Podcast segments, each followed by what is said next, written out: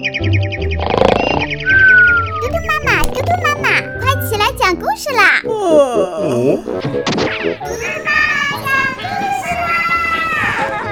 嘟嘟妈妈现在开始讲故事。你好，小朋友，我是嘟嘟妈妈。嘟嘟妈妈今天再给你讲一个象鼻子桥的故事。森林中有一条小小的河，河不宽，小猴子、小狗熊一跃就过去了。可小白兔、小老鼠就不行，它们太小了，跳不过河去，常待在河边发愁。大象看见了，心想：“我该帮帮它们呀。”它住到小河边上，小动物要过河，它就用长长的鼻子把它们卷起来，送到河对岸。小白兔、小老鼠可高兴了，它们常常这么对小猴子、小狗熊说：“让大象的鼻子卷着，就像坐飞机一样，飞到河对岸了。”小猴子、小狗熊听了好羡慕。他们来到河边，装出了生病的样子。大象看见了，赶紧把他们也送到了河对岸，让他们去医院看病。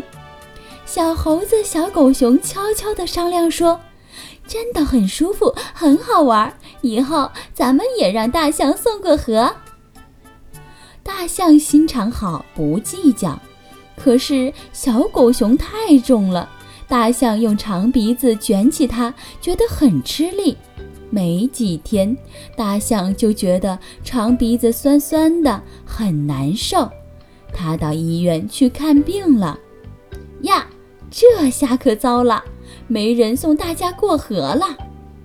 小白兔埋怨了：“都是你们自己会过河，还要大象送，把大象给累病了。”小狗熊和小猴子一下子脸就红了。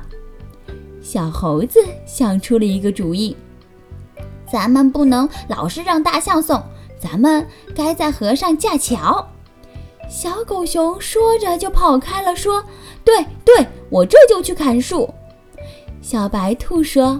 咱们把桥做成像鼻子一样的样子吧，这样从桥上走过去就会觉得还像坐在象鼻子上。于是，小老鼠在小狗熊砍来的树干上啃呀啃，啃成了象鼻子的样子，真有趣。然后大家齐心协力把桥架上了小河，现在过河可真方便。大象看完病，急急忙忙赶回来。它惦记着小动物呢。远远的，它看见小河上有个弯弯的东西。咦，那是什么？大象走近一看，呀，原来是座象鼻子桥。